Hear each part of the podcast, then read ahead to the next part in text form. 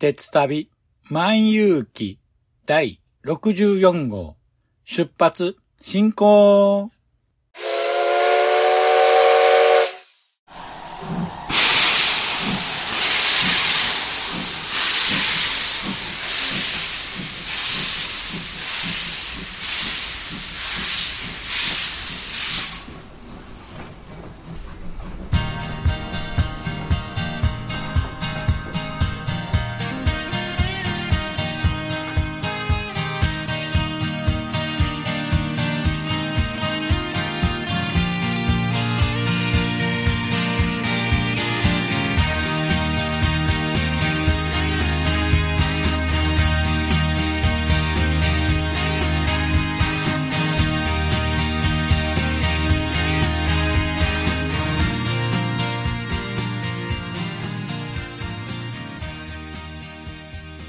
毎度ご乗車ありがとうございます。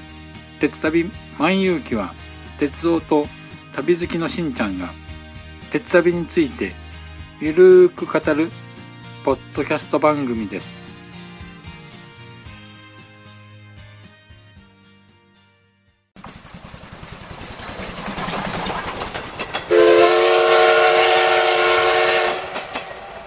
鉄旅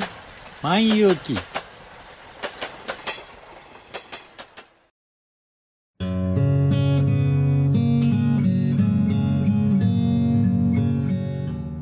九州に住んでるおばさんが、アニメや映画など、オタク成分たっぷりにお話ししてるよ。北九州の片隅、みんな聞いてね。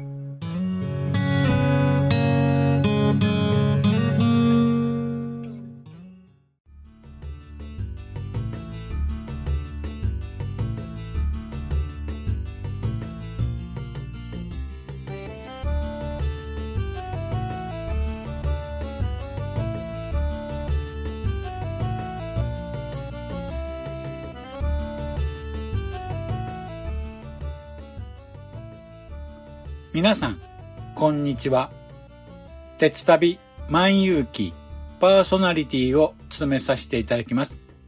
しんちゃんと申します。よろしくお願いします。さて、今回も前回、前々回とお話ししました。西日本どこまで 4days 切符を利用して鳥取、島根、広島、岡山と中国地方を巡る鉄旅の模様をお話ししてきましたが、いよいよ3日目最終日のお話をしたいと思います。ということで、今回は中国地方ぐるっとまるっと乗り鉄旅後編をお話ししたいと思います。では、詳しくは本編で。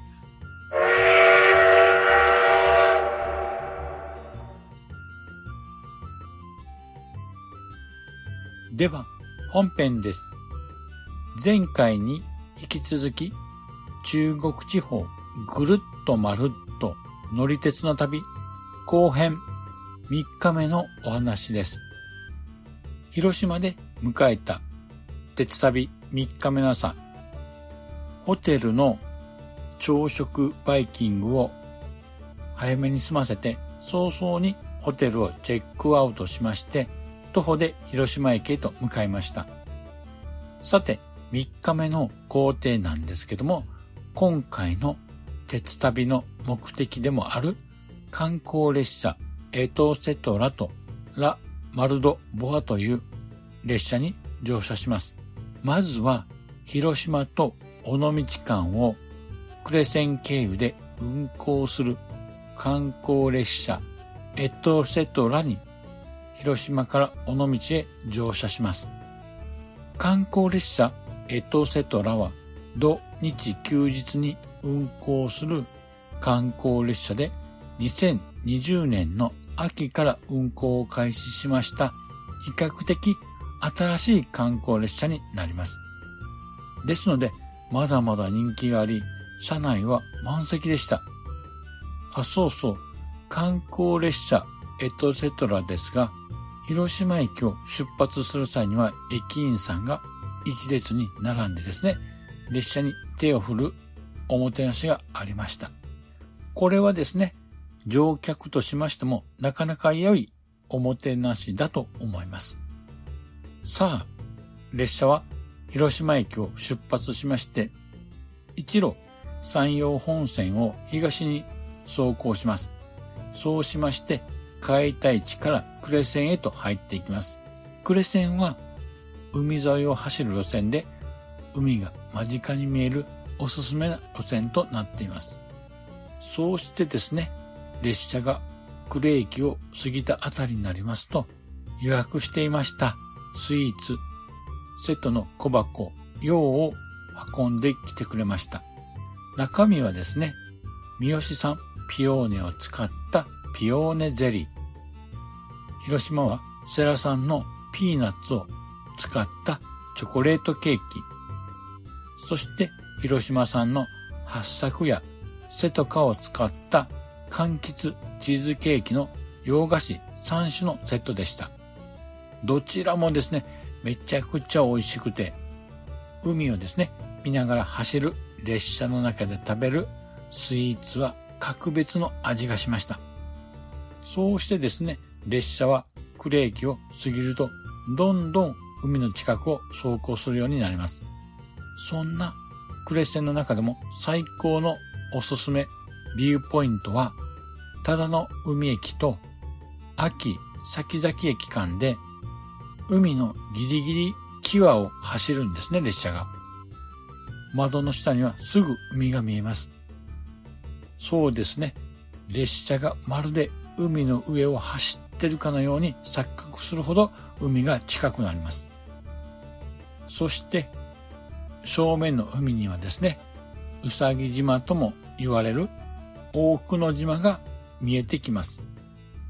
今回予約した指定席は海に向かって座ることのできるカウンター席を予約してましたので、車窓を十分に満喫することができました。ただし残念なのが前回雨土でもお話ししたんですけども、ところどころの駅で列車は停車するんですけども、扉が開かない営業停車だったり、さらには呉や忠直海、秋津で列車は停車して扉を開くんですよ。でも何もですね、歓迎イベントもなければ物販もないということで、それだけがですね、非常に残念でした。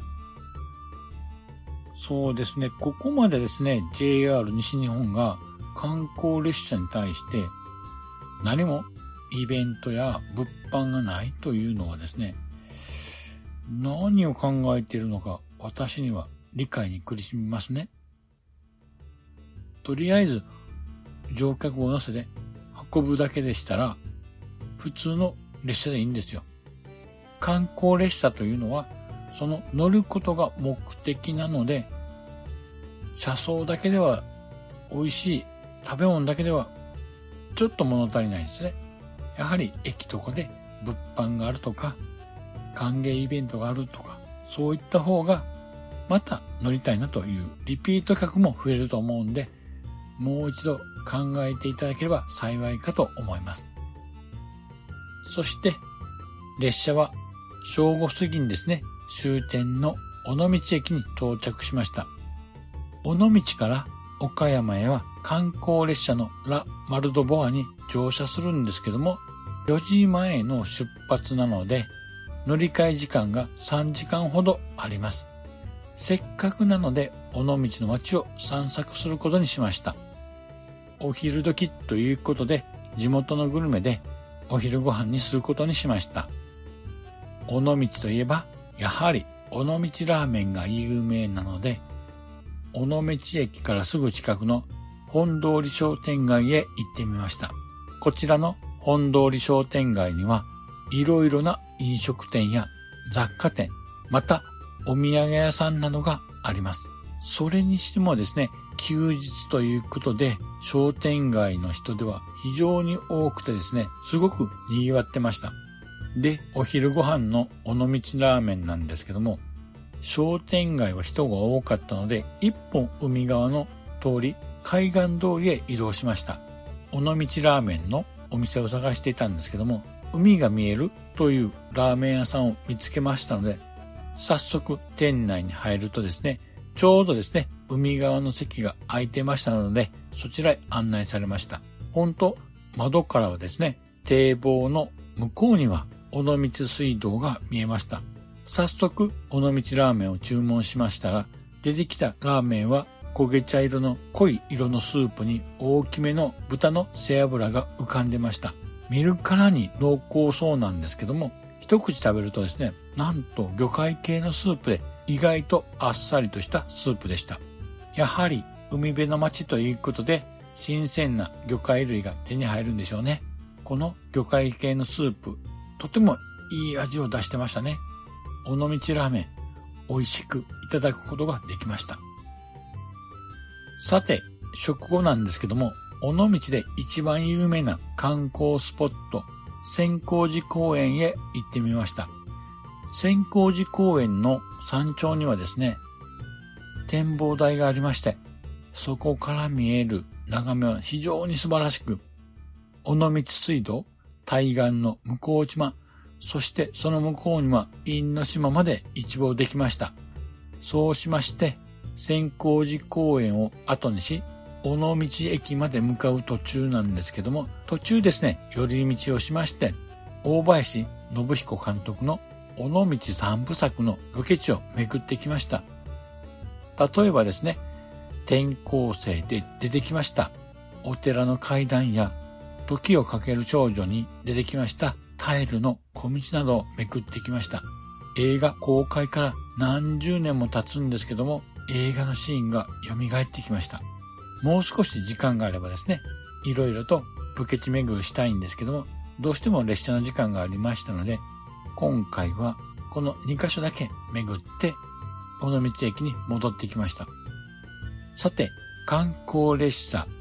ラ・マルドボアに乗車しまして、終点の岡山を目指すこととします。観光列車ラ・マルドボアは、同日休日を運行する観光列車で、時期によりまして運行するコースが変わるんですね。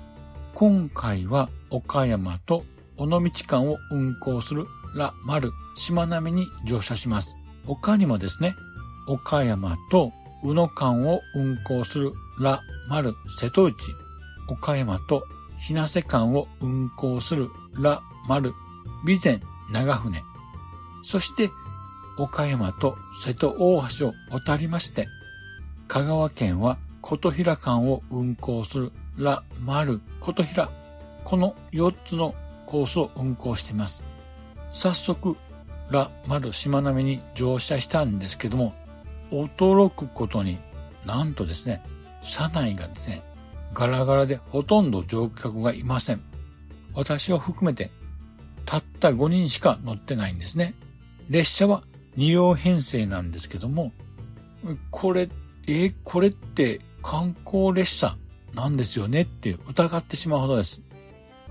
なんでこんなに乗客が少ないんだろうかと不思議に思いましたね。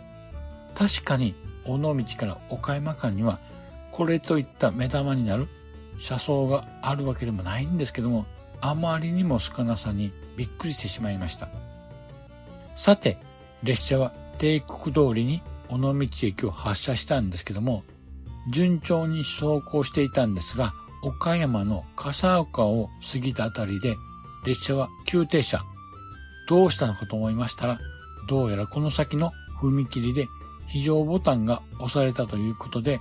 運転手さんが列車を降りまして現場へ向かっていきました。何でも踏切内で車が立ち往生したらしく非常ボタンが押されたようです。車は無事に踏切内から脱出したようで、20分ほどその場で列車は停車していたんですけども、無事運転を再開することができました。しかしですね、結局のところ終点岡山に着いたのは帝国より20分も遅れて到着してしまいました。岡山から大阪に向けてのですね、在来線なんですけども、ダイヤの乱れがありましたので、後続列車も遅れてましたので、急遽岡山から相生間だけ別途切符を購入しまして、新幹線で移動しました。そうして、相生からは大阪まで特急スーパーハクトに乗車しまして、列車の遅れを取り戻して、なんとか大阪に戻ってきました。2泊3日という短い鉄旅でしたけども、十分に鉄分を補給することができました。大満足の鉄旅でしたね。またお得な切符が発売されましたら、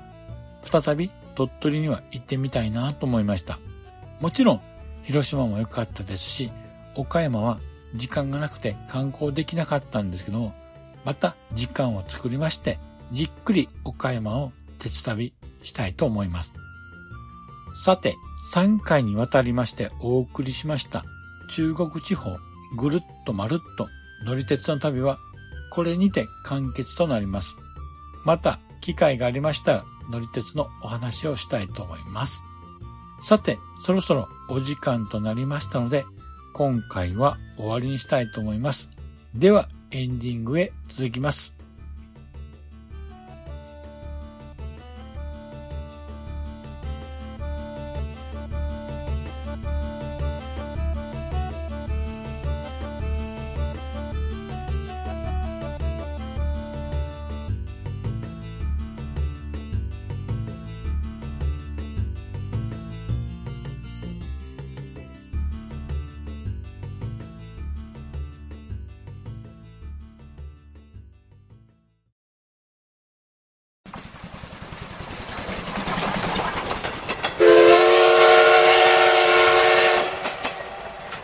旅万有記。おかえり。今日は忙しかった？それとも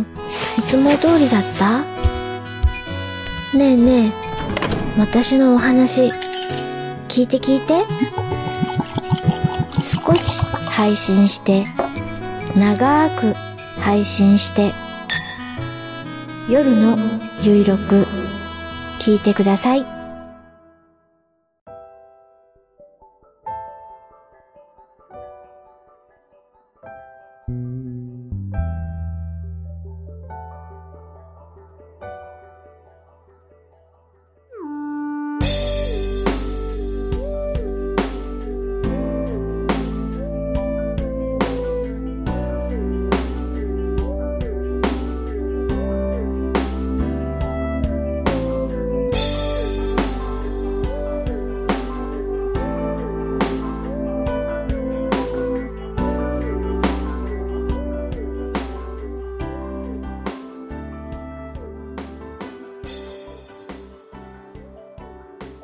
では、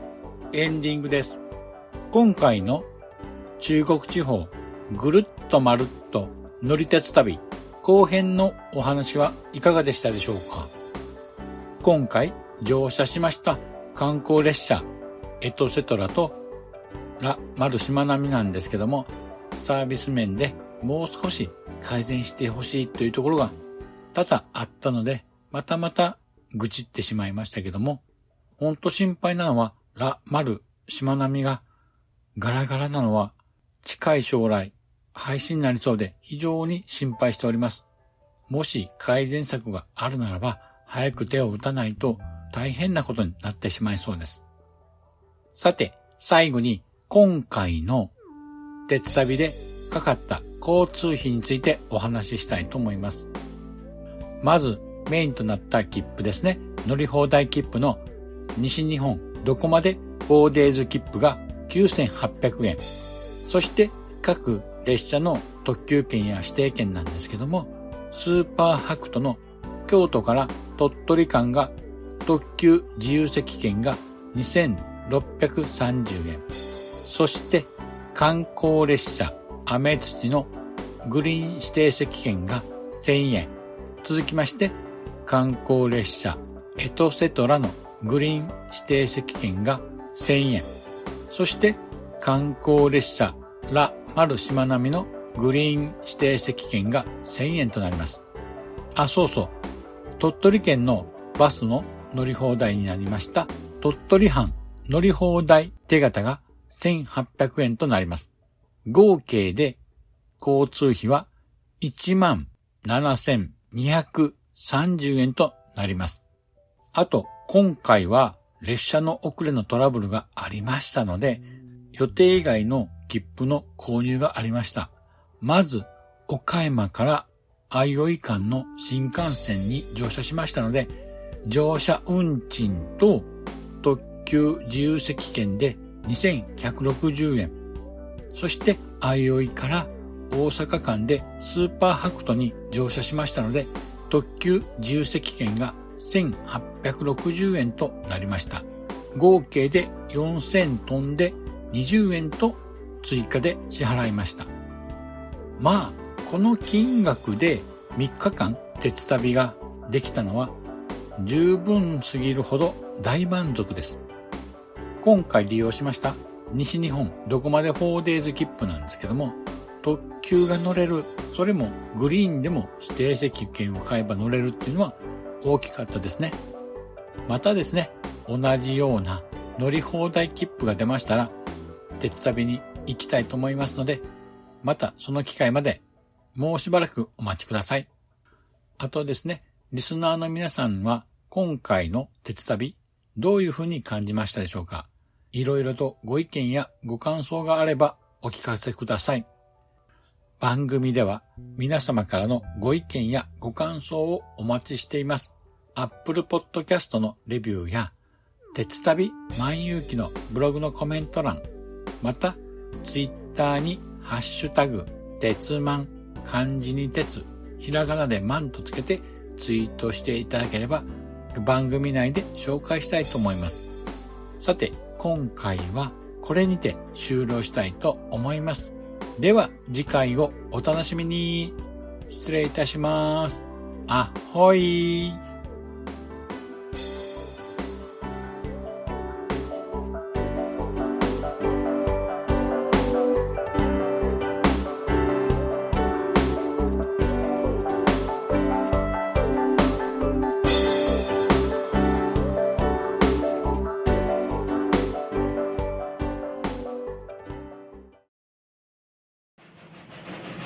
らくのご乗車、お疲れ様でした。まもなく終点に到着いたします。